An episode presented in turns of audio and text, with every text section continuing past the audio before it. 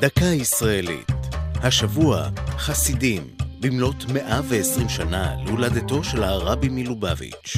והפעם, שני זרמים. החברה החרדית מהווה יותר מ-13% מאוכלוסיית המדינה, אך אין מדובר בקהילה אחידה ומאוחדת. שורשי הפילוג בה נעוצים במחצית השנייה של המאה ה-18 בממלכת פולין. שם קמה תנועה רוחנית יהודית, תנועת החסידות. עם עליית התנועה קמה לה בקרב הציבור היהודי תנועת מתנגדים. תנועת החסידות דוגלת בתפילה בכוונה, בהעמקה בתורת הסוד ובהתקבצות סביב שושלת האדמו"רים. לעומתם דוגלים המתנגדים בלימוד תורה מסור בישיבה בהדרכת מלומדים גדולים.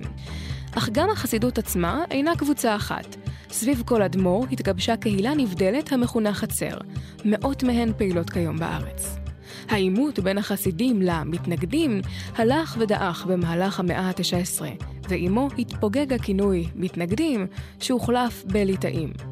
חלק ניכר מראשי היהדות החרדית, חסידים וליטאים, התנגדו לציונות בראשיתיה, אך לאחר קום המדינה מיתנו את גישתם, והחלו להשתתף במערכת הפוליטית בארץ.